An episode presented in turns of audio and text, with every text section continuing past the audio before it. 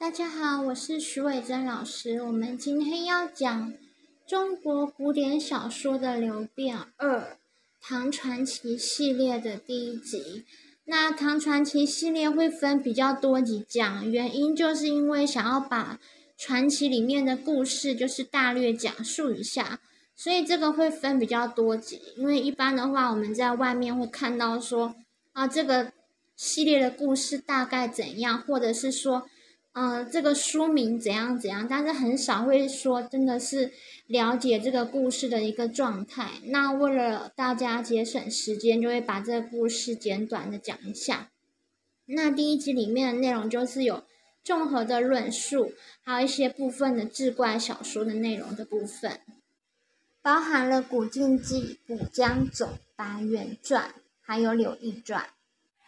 那首先，我们来了解一下传奇之名的缘起，就是传奇这个名称的由来是怎样的呢？为什么唐代的小说叫做传奇呢？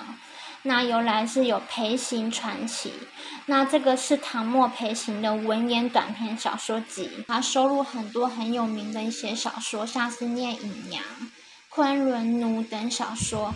还有各种的文学风格，像是神怪啊、豪侠、浪漫等等。因此呢，后来就将唐代的小说简称为传奇了，就是受《裴行传奇》这样一本书的书名所影响。那这本书是小说集，就像我们现在看的这个《安徒生童话集》呀那种故事集的这样的形式的一个呈现。那传奇的意思是奇异的故事，传奇之情呢？在于故事情节、人物情感或风格。宋朝之后呢，把这类的文言短篇小说都称为传奇。而后呢，为了把这个唐代的传奇跟戏剧上的传奇有所分别，所以唐代的传奇又被称为唐人传奇。那我们继续来看还有哪些说法？范仲淹的《岳阳楼记》。是用对话语说当时的景象。那隐师鲁读之曰：“传奇体耳。”那“传奇”这两个字也从这边而来。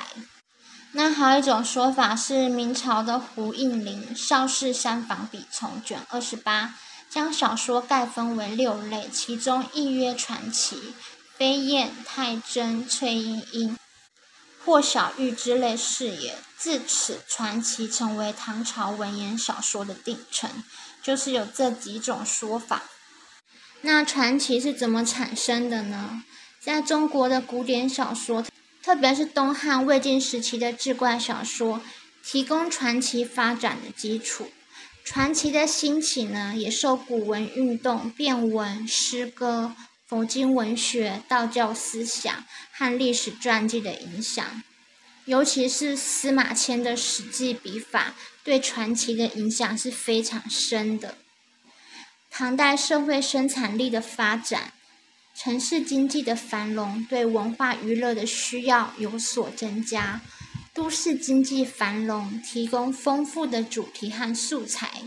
文人开始有意识地用虚构手法写小说，企图以小说表现自己的文学才能，促使传奇流行。我们要注意一下这个传奇的诞生，文人开始有意识地运用虚构的手法写小说，像我们之前谈到六朝的志怪笔记小说，对不对？那那时候甘宝写。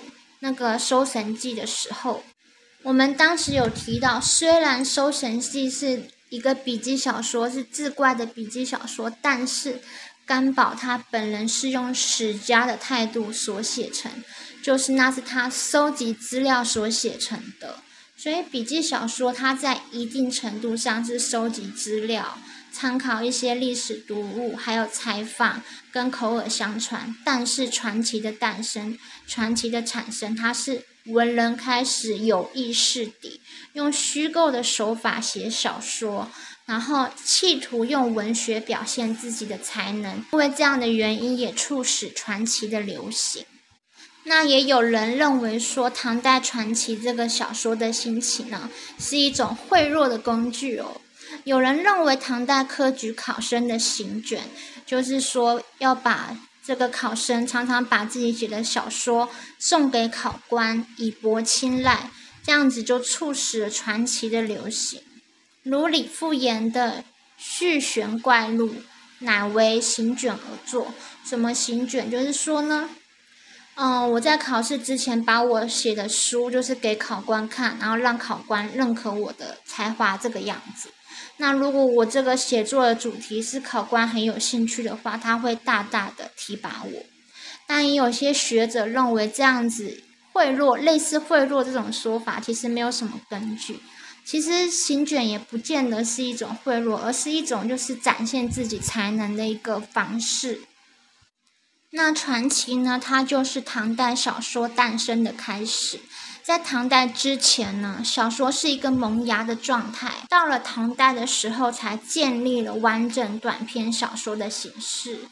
原本唐代之前是杂记形式的蚕虫小语，就是笔记形式的那样笔记小说。那到了唐代呢，变成洋洋洒洒大篇的文章，由三言两语的记录，就是笔记小说三言两语的记录了。变成了复杂的故事描绘，篇幅较长，颇是铺叙描写。就是说呢，这个到了唐代传奇的时候，它就脱离了这个笔记小说，就是三言两语这样子短篇幅，而变成一个篇幅较长，然后有完整结构叙事描写的一个完整的架构故事。所以呢，怎么样呢？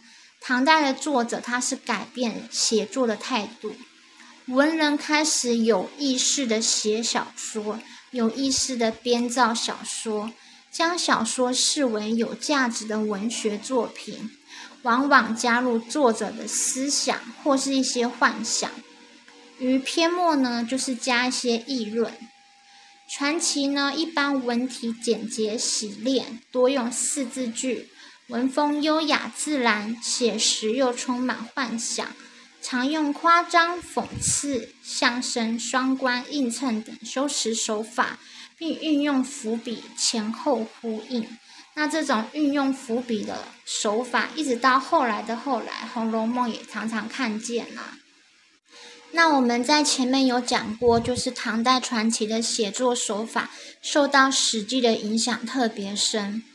那它是怎么样子的影响呢？就是说，传奇典型的叙事结构，它是采用史家的手法，它先写出人物的生卒年代、籍贯、祖先跟官职，篇末以评论作结，并指出故事的来源，强调其真实性。他指出的故事来源不见得是真的，有时候是穿凿附会，但是为了增加这个小说结构的完整性。所以它是有头有尾，然后又有根据这样子的写作手法。这只是一个写作手法，不代表它一定百分之百是真实的。因为这个时代呢，是作者有意识的去做一个虚构编织的一个动作。那传奇中大量运用诗歌，包括了律诗与乐府诗。以抒情写人、写景、评价或标示故事情节的转折。传奇作品大都结构完整，情节曲折，在人物上注重到心理性格的描写与形象的塑造，能运用细节的描写，多方面展示人物的性格特征，个性鲜明。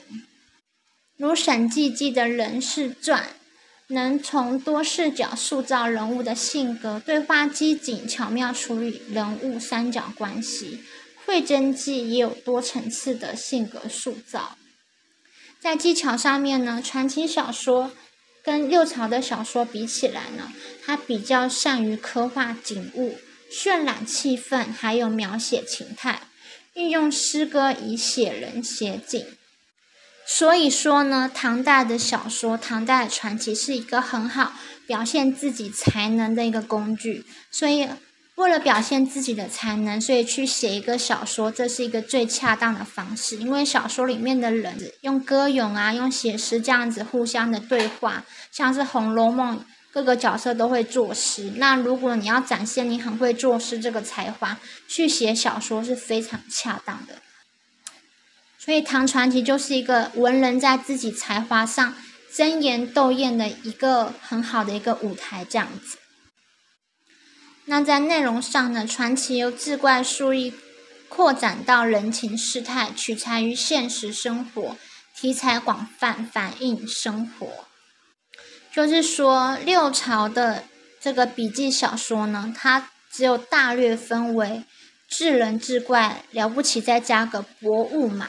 那现在呢，唐代传奇的话，它就，嗯，主角就不一定就是名门士族了，他有可能是平凡的人。那当然也有很多很多是士族的名门士族的，但是就会有各式各样的一个不同的生活的情态去展现出来。例如像是惠贞记的故事啊，反映了出身门阀的士人为了门当户对的婚姻，抛弃对民间女子的爱情。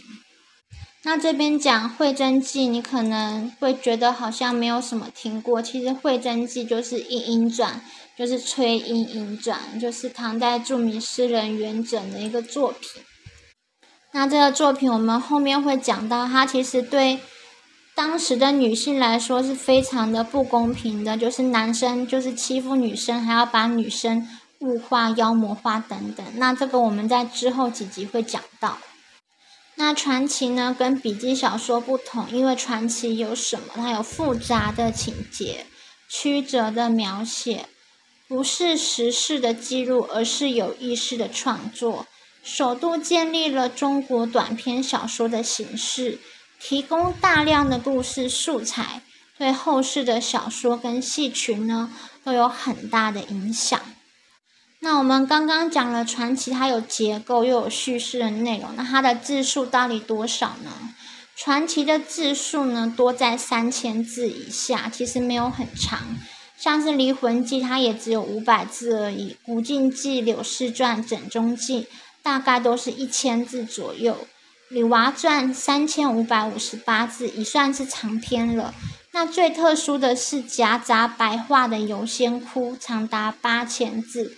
这个《游仙窟》也是非常的特别，那它算是唐代当时的第一情色小说，而且它也是唐代当时的进士所写的。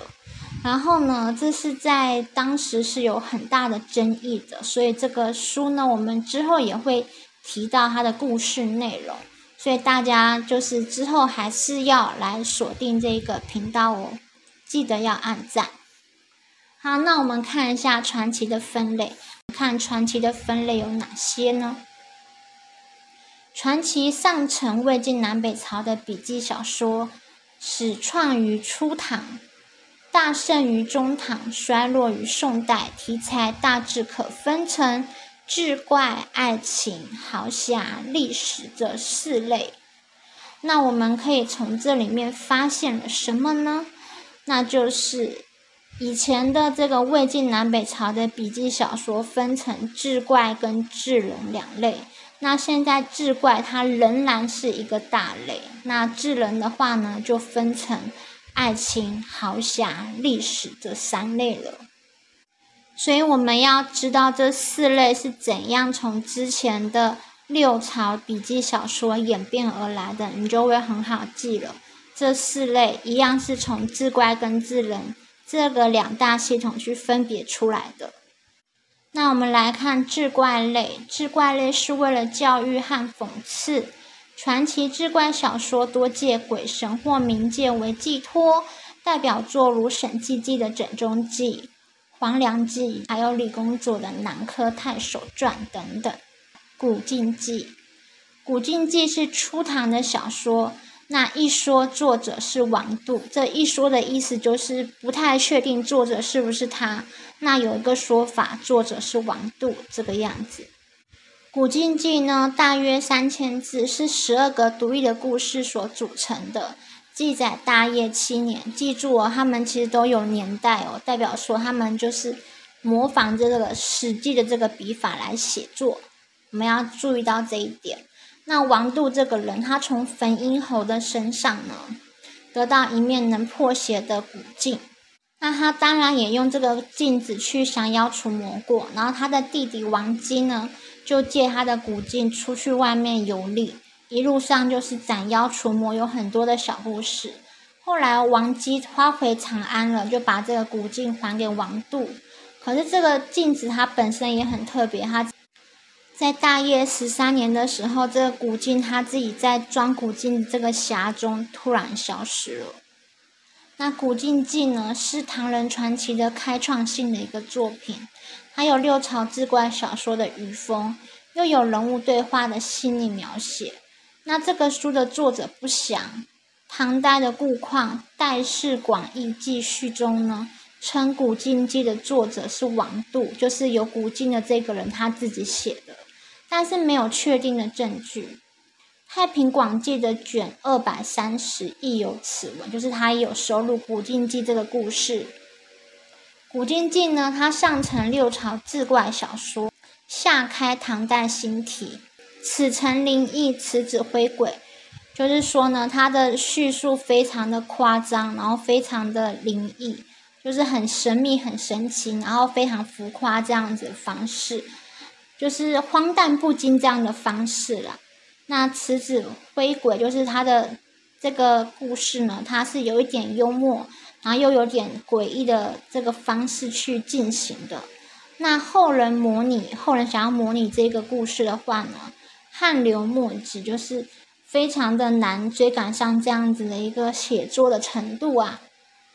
那《古镜记》很可能就是当时一些流行的传闻啊，像是《隋唐佳话》《艺文录》《松窗录》等书呢，它都有谈过宝镜，可能就是一些宝镜的传闻，然后变成一本书的一个参考的一些资料所写成的。在这一篇是我个人觉得有点好笑，然后又有点可爱的一个。一个小说叫做《补江总白猿传》，这是一个初唐的作品。那这个白猿呢，当然就是这个小说的主角，他是一个妖怪啊。他的一个嗜好就是去偷别人的美女，然后供自己淫乐，就是供自己去发泄他的性欲这个样子。那有一个将军叫做欧阳和，他的妻子呢也被这个白猿精怪给抢走了。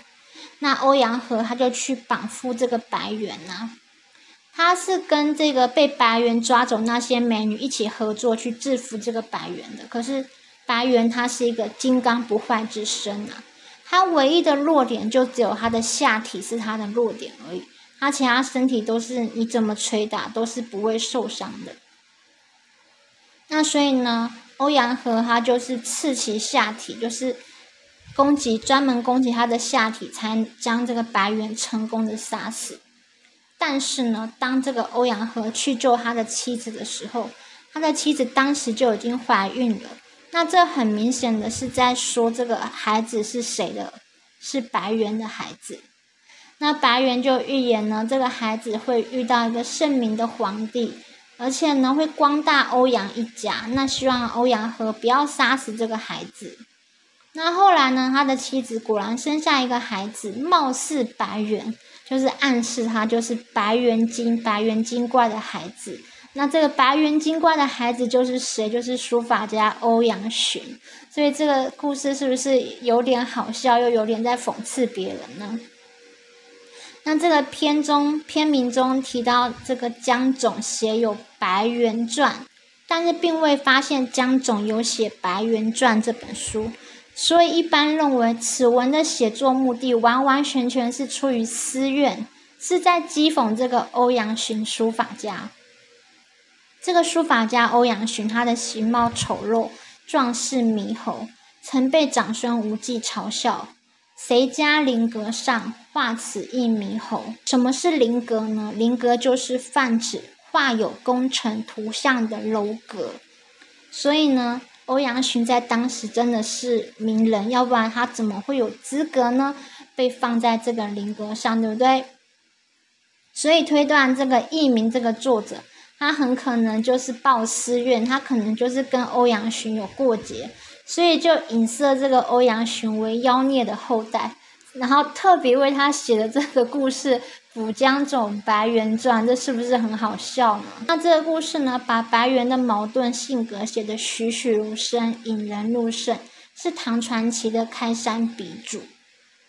就是《古今记》跟《补江总白猿传》，他们其实都是初唐早期的名篇，就是可以去记一下。那我们再来看中唐李朝威的《柳毅传》这个书啊，在唐高宗年间，我们要注意它都是有年代的，它还会跟你讲就是哪个年代。像刚刚《补江总白猿传》，它里面有这个，里面有个很好笑的点是什么点？你知道，就是说白猿预言说这个他的孩子会光大这个欧阳一家，而且会遇上圣明的皇帝。他特别把皇帝夸奖了一番，赞扬这个皇帝，赞美这个皇帝，然后。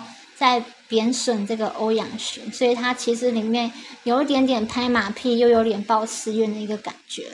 那这个柳毅传的这个故事就发生在唐高宗年间，有一个叫柳毅的人。那这个柳毅呢，他其实就是考试考不上，然后他就是原本要去考试考个功名，可是他没有考上，他就偶然间他就遇到了这个洞庭湖的龙宫三公主。他一开始也不知道自己遇到的人是龙宫三公主，他就看到一个一个美丽的女孩子啊，在一个很冰冷的冰天雪地里面，她牧羊啊。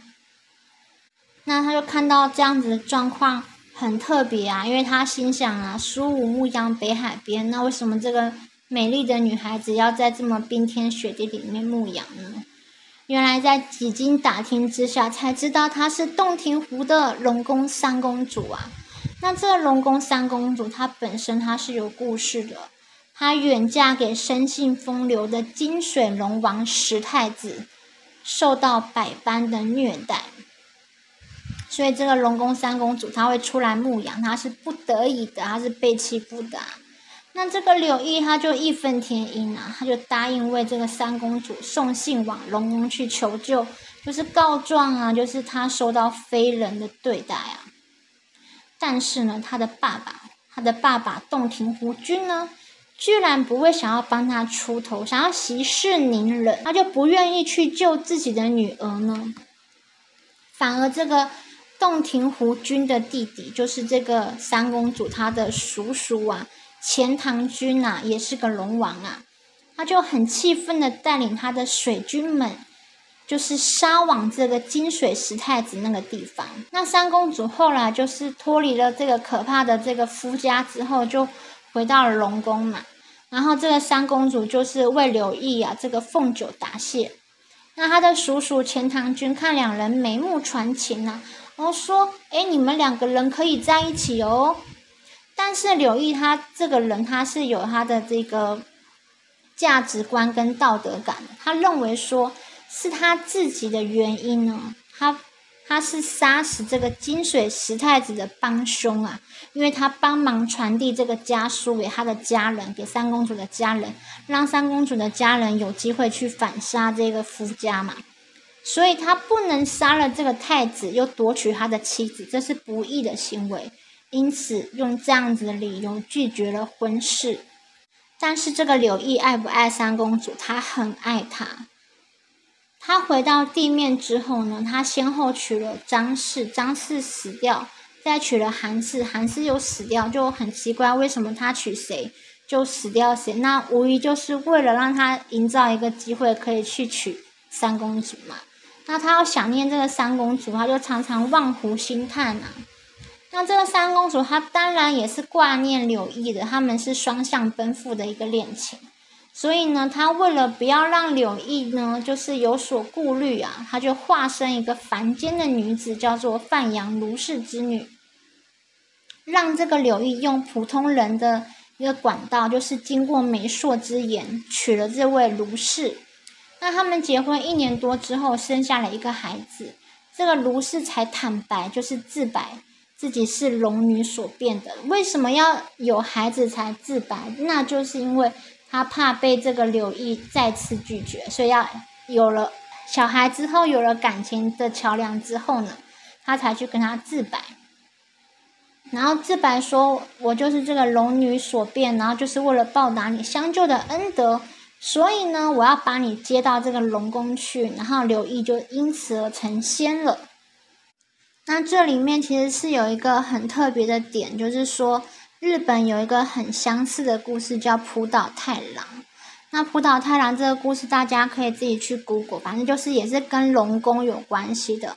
它是在奈良时代的故事，然后是西元七百多年。